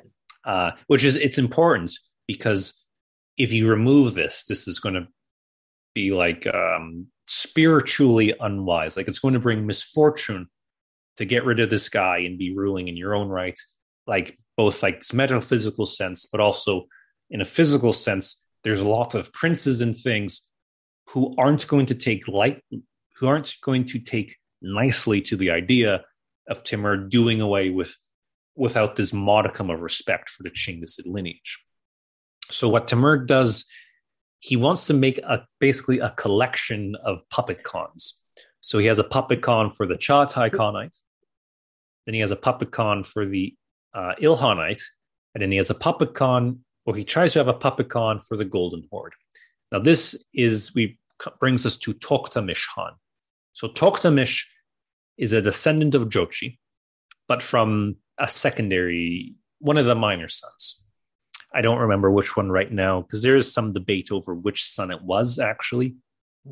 Um, and it, it changes depending on the source. Uh, Toktamish, he ends up down on his luck and he flees to uh, Timur's court and he gets some backing from Timur. He gets some support, and Timur helps Toktamish take power in this eastern half of the Khanate, this blue horde or white horde in the east. And from there, Toktamish on his own is sort of able to take power. And while Timur is fighting in the south, in, in Iran and India, Timur is steadily, or Toktamish is steadily traveling west and able to take power in the Golden Horde and declare himself Khan. Now, Toktamish basically at this point goes, I'm the big dog now. Because at that point, there basically isn't another Chinggisid Khan who is actually having real power. The Mongols have been expelled from China, and the Khan has fled to Mongolia, but he doesn't really have. It, it's very like probably Toktamish didn't really know what was happening with him, so Toktamish just kind of assumes he's not to be considered. Toktamish knows the Chagatai Khan is just a puppet for uh, Timur, and in the Ilkhanates, there isn't there isn't an Ilkhanate anymore. Hmm. So Toktamish changes his title. He's not just Toktamish Khan, he's Toktamish Khan. That is Khan of Khans. Hmm. This is previously the title resumed or reserved for the the Great Khan, the Right. the main Khan of the Mongol Empire, the chief overlord. So this is the title of like that the Khans in China had held. Hmm. So Toktamish takes this himself, and it seems he starts going like, okay.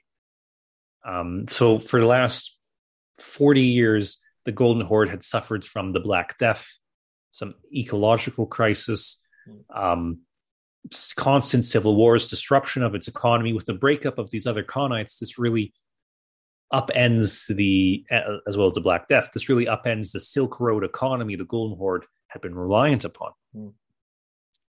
So Toktamish, he wants to reverse this. He wants to put things on the right course. He's really proud of his Chinggisid ancestry. He's tightening the leash on dissidents within the Golden Horde, within the Rus principalities. He burns down Moscow in 1382, and it's like he's on track here to like make the golden make the Golden Horde great again, yeah, kind of thing. Uh, and so he looks at Timur, and what he sees in Timur is a rival. He is like infuriated by the disrespect that Timur is showing to the Chinggisid lineage by presuming to rule over lands that should rule to that should belong to the to the Chinggisids. Like like Toktamish is not falling for the puppet Khan facade that Timur is putting on here. And they're both interested in ruling the same territories in Central Asia and the Caucasus and Iran. With the loss of the uh, or with the fall of the Ilkhanate, the Golden Horde wants to take control of those lands directly, especially the, Cau- the Caucasus around Tabriz, Azerbaijan today, and uh, and and just the sheer fact that you had two militarized, very expansionist, ambitious, massively powerful states side by side each other, it's not really a good uh, good formula for hmm. neighborly relations. You know, is in all reality, it's probably both of them are thinking it's a matter of time before one of us attacks the other. Toktamish has the first blow and he starts invading these land, these Caucasian lands and then Central Asia. He um, lays siege to Timur's capital of Samarkand, and Timur can't let this bide, and he invades the Golden Horde twice. And both times he's victorious, but both times the battles they're closely fought. Like both of these men are very good commanders. Uh, these are probably the narrowest victories Timur has uh, and I mean, he wins. That's all that ends up mattering. But it's Toktamish gives him a run for his money here. Yeah. Like these are massive, massive battles. Uh, but after both of these campaigns, Toktamish escapes Timur. Timur can't catch him, but Timur beats his army in the field. So after the first campaign, Timur had withdrawn, and he tried to appoint a puppet ruler there but Toktamish is able to sort of come back, throw the guy out, get his power again, and attack Timur again. So the second time around, Timur can't let this slide because he knows, okay, if I leave here without doing anything about this, this same thing's going to happen again in another two, three, four, five years. Mm. So this in 1395, after Timur's like victory on the Terek River, uh, Timur then goes on a methodical campaign basically annihilating every single major urban center of the Golden Horde, with the capitals of Sarai, Lukek, Haji uh, into Crimea. Uh, either Timur is leading the campaigns himself or sending his guys out, and it's just like utter destruction of these of these sites and settlements. They find some of these um, cities when they excavate them, they find the bodies weren't even buried afterwards. Like they find the the skeletons were just left to lie and were covered. They find even piles of skulls in, in some of these ones, signs of where where buildings were burnt down and never rebuilt. Like it was like Timur was thorough.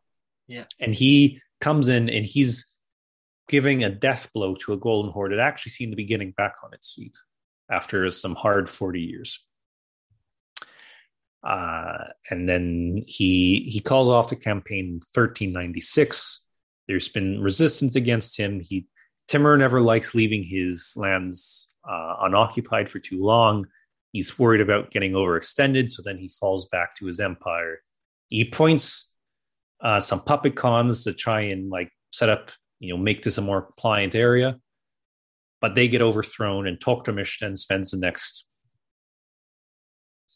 10 years basically in constant fighting, trying to get the throne back. uh, and then Tokhtamysh's sons do this for another 10 years. Uh, and there's a couple guys, there's, you have a figure named Edigu, who is not a Chinggisid, but he he appoints a bunch of puppet khans and he's in conflict with Tokhtamish, Tokhtamysh's sons. Tokhtamish, he's getting support from the Lithuanians and invading the Golden Horde. Um, one of Tokhtamysh's sons actually fights alongside the Lithuanians at the Battle of Tannenberg or Grunwald in 1410, I think it is, against the Lithuanians and Poles versus the Teutonic Knights. Um, son fights alongside the Lithuanians, and then the Lithuanians give him some support for attacking the for trying to reclaim the throne of the Golden Horde like the next year. And he actually does it, and he lasts, I think, two years before he gets deposed and killed.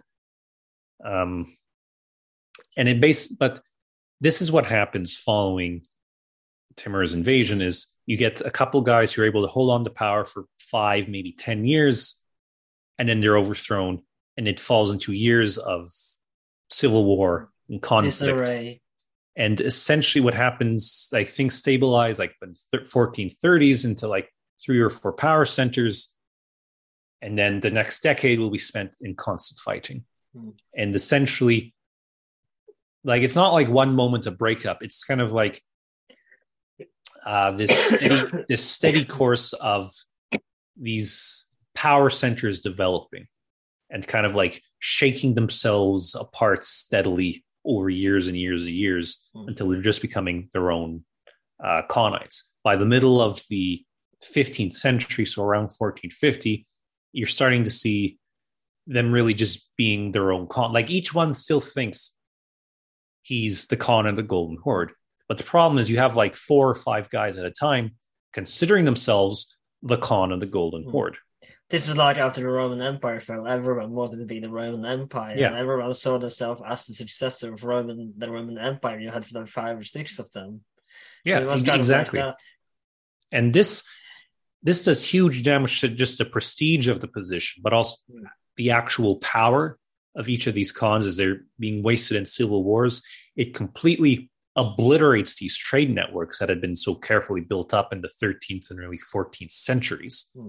Um, and this is good for, for example, for the Rus princes, who are in this period gradually being subsumed under the power of the Prince of Moscow. Hmm. Because um, you have to remember that Moscow was irrelevant, and basically up until now, it was just a small city state up, up until this time of of age. Yeah, this is w- without the like the Prince of Moscow only rises to power because hmm. he uh, gets in good with the Khan of the Golden Horde, hmm. Uzbek, in the early 14th century. This is the only reason they end up being anything other than just this little village in the wilderness. Um, but I mean, this is also the period you see uh, the the conversion, like the like the total conversion of the uh, Turk the Turkic and nomadic element of the Golden Horde to Islam, for example. Um, this process is essentially completed by 1500, let's say. Like it, had been a steady process since the conversion of Berke in the 1250s, and but it's slow going. Hmm. And then also by this point, you've also long lost uh, Mongolian as even the language of the royal family. It's been replaced by uh, Turkic languages, and mm. hence they're they're Tartars rather than than Mongols. We should be calling them by that point. And, and of course, is this when is this when we consider the end of the Golden Horde as and the Mongol Empire after Timur's invasion? The the end we can usually 1502 is considered the end. This is because what happens is the Khan of Crimea defeats kind of the the other major claimants to being Khan of the Golden Horde in battle. Uh, but now, in sort of the older historiography, you'd see it as like this is the end. The Golden Horde ceases to exist at this moment. But what we actually see from the contemporary sources and letters of from period after this year, the Khan of Crimea, he's sees himself as having become the Khan of the Golden Horde. Hmm. And he starts referring to himself as Great Khan of the Great Ulus. Um, and he actually extend, extends his power eastwards, retakes some of this old Golden Horde territory, and there's an effort to like restore the Golden Horde. Mm. Like they don't see it as as ending in 1502. And, And we spoke about this offline as well before we started recording that while Putin, when he invaded Crimea, he used to about his historical claim that Russia has this historical claim, but the Khanate itself, like we talked about, it did exist basically, though it was a vassal later of the Ottomans. It did exist up until 1700s, late Yeah. 18th century until Catherine the Great invaded. So they did exist for a long time. Yeah, you, you can you can fully make the argument that the Golden Horde stops existing when uh, Catherine the Great annexes the Hmm. Crimean Khanate. It's you, you could even make the argument that some of the s- Khanates that emerge in Central Asia, such as the um, are because they're ruled by lines of the, the of Jochi of his sons and their descendants. You can also say these are also the heirs successors of the Golden Horde, even though uh, there isn't really great evidence for them actually continuing the title of Khan of the of the Golden Horde of the Great Horde over there. Um, but it doesn't. Like I said, it's not the Golden Horde doesn't just stop existing one year Right. it's it's essentially this you have this period of formation of like its high its, its greatest power early 14th century a period of decline in late 14th century rises again under Toktamish you have the invasion of Timur it's it's a mortal wound it doesn't recover from but it doesn't kill it then it's sort of Mhm. from there it's a steady kind of breaking apart and sort of imagine a really old car that's been beaten to hell and back and it's driving that's still got a couple kilometers left on it and it's shaking and there's parts flying off of it but it's not it's not coming to a full stop no one's slamming on the brakes it's just kind of going along and it's been left in neutral and it's kind of like coasting along Right. So- Slowly dying. Yeah, exact. So, like, like depending on how you want to read it, the Golden Horde, as part of the Mongol Empire, exists for five hundred years, six hundred years. That's quite impressive. It's not a, it's not a, it's not a small thing, and for a great part of that history, it's a major world power. You know, uh, and the again when Ivan the Terrible in the 16th century is annexing these these other Khanates. You know, it's sort of he's playing a bit in his diplomacy with the Khans and the uh, Khans of uh, Kazan, of the Khans of uh, Sibir, of Siberia, of um, Astrakhan. You know, there's an effort kind of playing in the diplomacy of of sort of into these tropes of the Golden Horde of uh, where where the where the Russian czar. he's he's the the white czar, the white Khan, but even the title of czar. So this comes from uh, obviously Caesar. originally from Caesar, yes. And in the medieval Rus chronicles, it's not used for the Rus princes; it's used for the Khan of the Golden Horde. Tsar is a translation of Khan of, of emperor. Hmm. So when the Russian, when the Prince of Moscow is becoming Tsar, he's not just kind of the successor to Rome, it's because it's kind of like the successor to the Golden Horde in a way.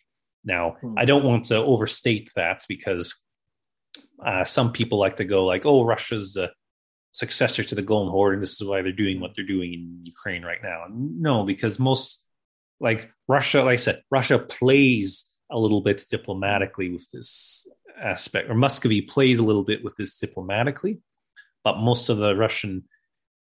Uh, imperialism, the way it develops, is mostly this European Hmm. imitation. It's not this this khan aspect is only kind of existing in Mhm. diplomacy and negotiations with other uh, nomadic powers and kind of like almost from the sense of like we can make them understand our new empire better if they just think of us as a continuator rather than a wholly new Right. thing and it's kind of the like like even under Ivan the Terrible there part of the reason he does this expansion is because it's like this crusading fervor takes over in his uh, court, and he's convinced uh, to do some of these things. Um, but they don't. Uh, I mean, it, it's it's it's a complicated, and I'm not really I'm not a historian of this later period, so I don't want to step on my own foot here. I'm sure I probably have, in some aspect, said something that's been you know shot dead in the scholarship for uh, years there. But there is, I, I suppose, in almost typical Russian fashion, that kind of not quite Eastern, not quite Western. Um, it's often accused of. Now, I, as someone who studies the Mongol Empire specifically, I don't really see a continuation and really a practical level of this Mongol to Russian Imperial. Like it's two, it's they're very different in forms.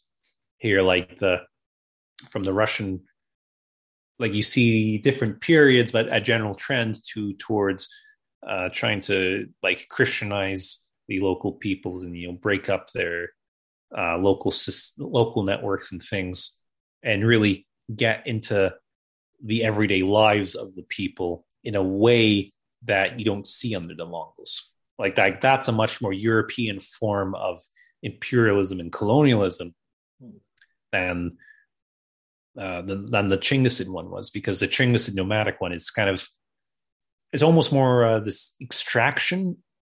You know, if, if that makes sense, like this yeah. idea of like as long as you pay your taxes and whatever, we don't care what you do in your everyday life. We don't care who you worship as long as it's worshiping or you're you're praying for the the health of the Khan.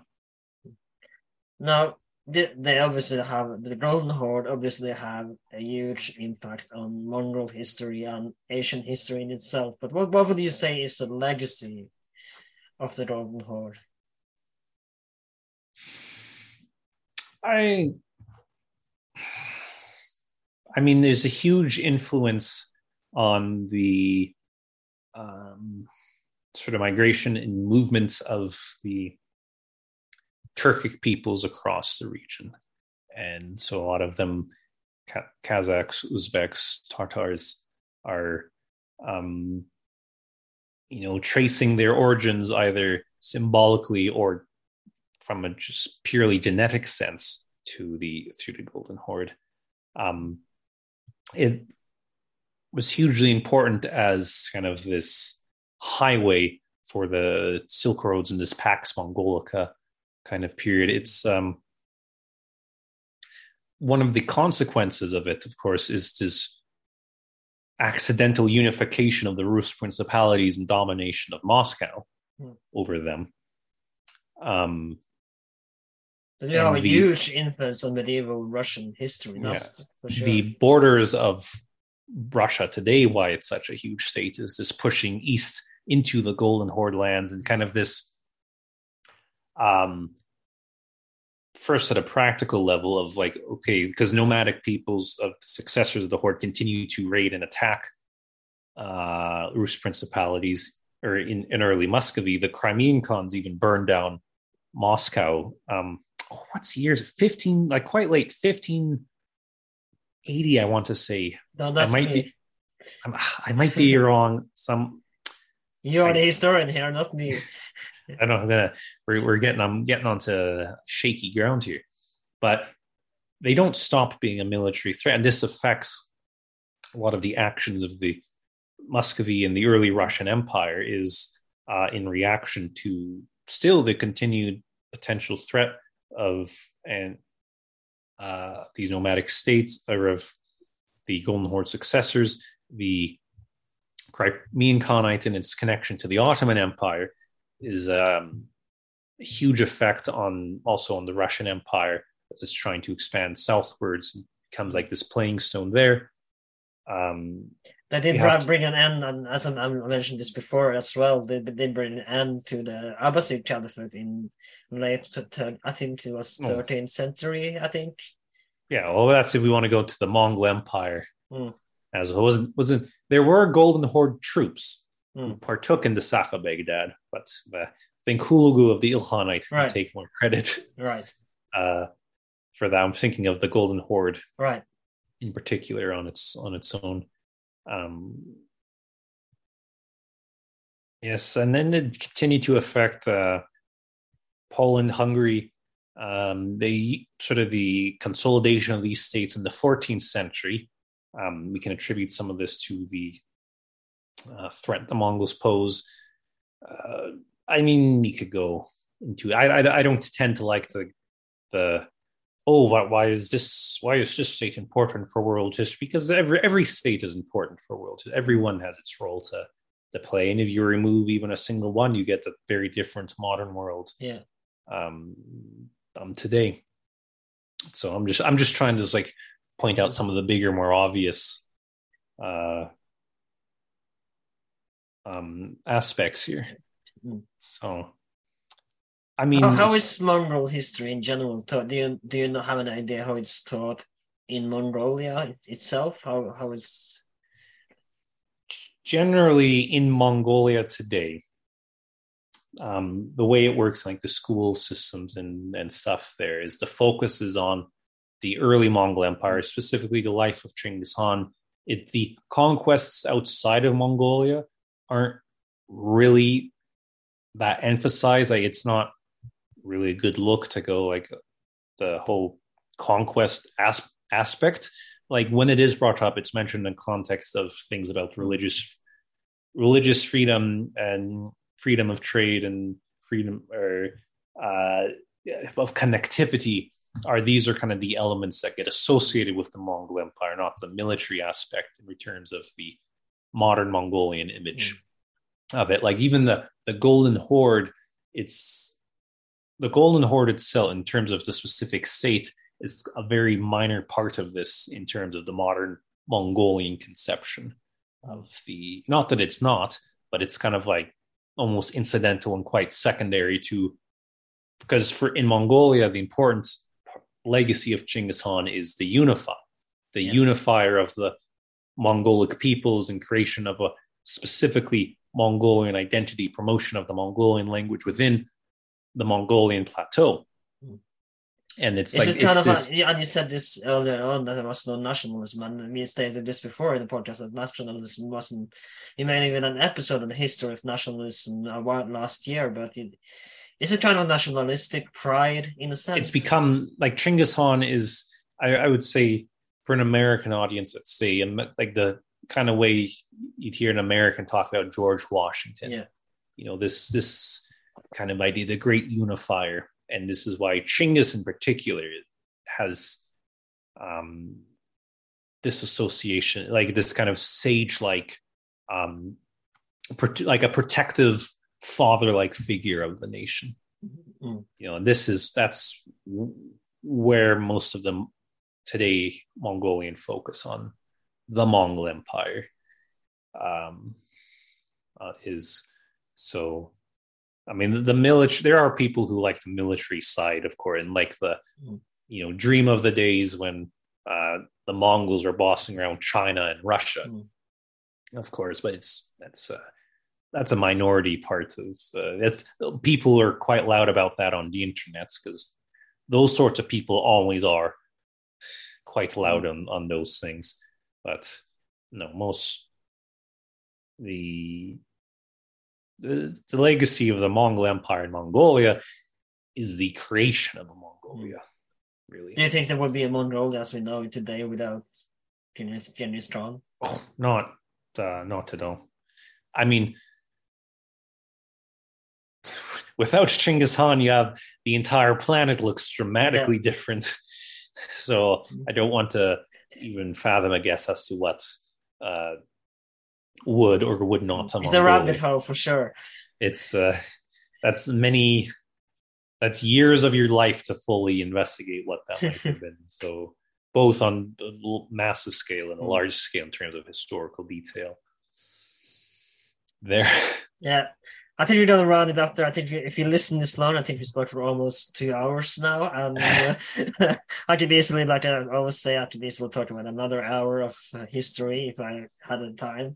But before I go, of course, you mentioned the YouTube channel, which I will put in the description. Do you have anything else you want to promote? You have social media on Twitter, of course. Do you um, have anything else you want me to plug down yes, in the uh, description? Uh, on Instagram and Facebook and those things, and the, the Jackmeister Mongol history. If you look that up, that's the name you'll find me under. So mm. and you'll find I post a bunch of stuff on my research, but also on aspects of Mongol history. That I talk about the scholarship, the primary sources, uh, all those sorts of thing. Kind of, I jump around on different parts of the empire. I'm not really focused on. I do a lot of research on the Golden Horde, my PhD, but in general, I write about many different aspects hmm.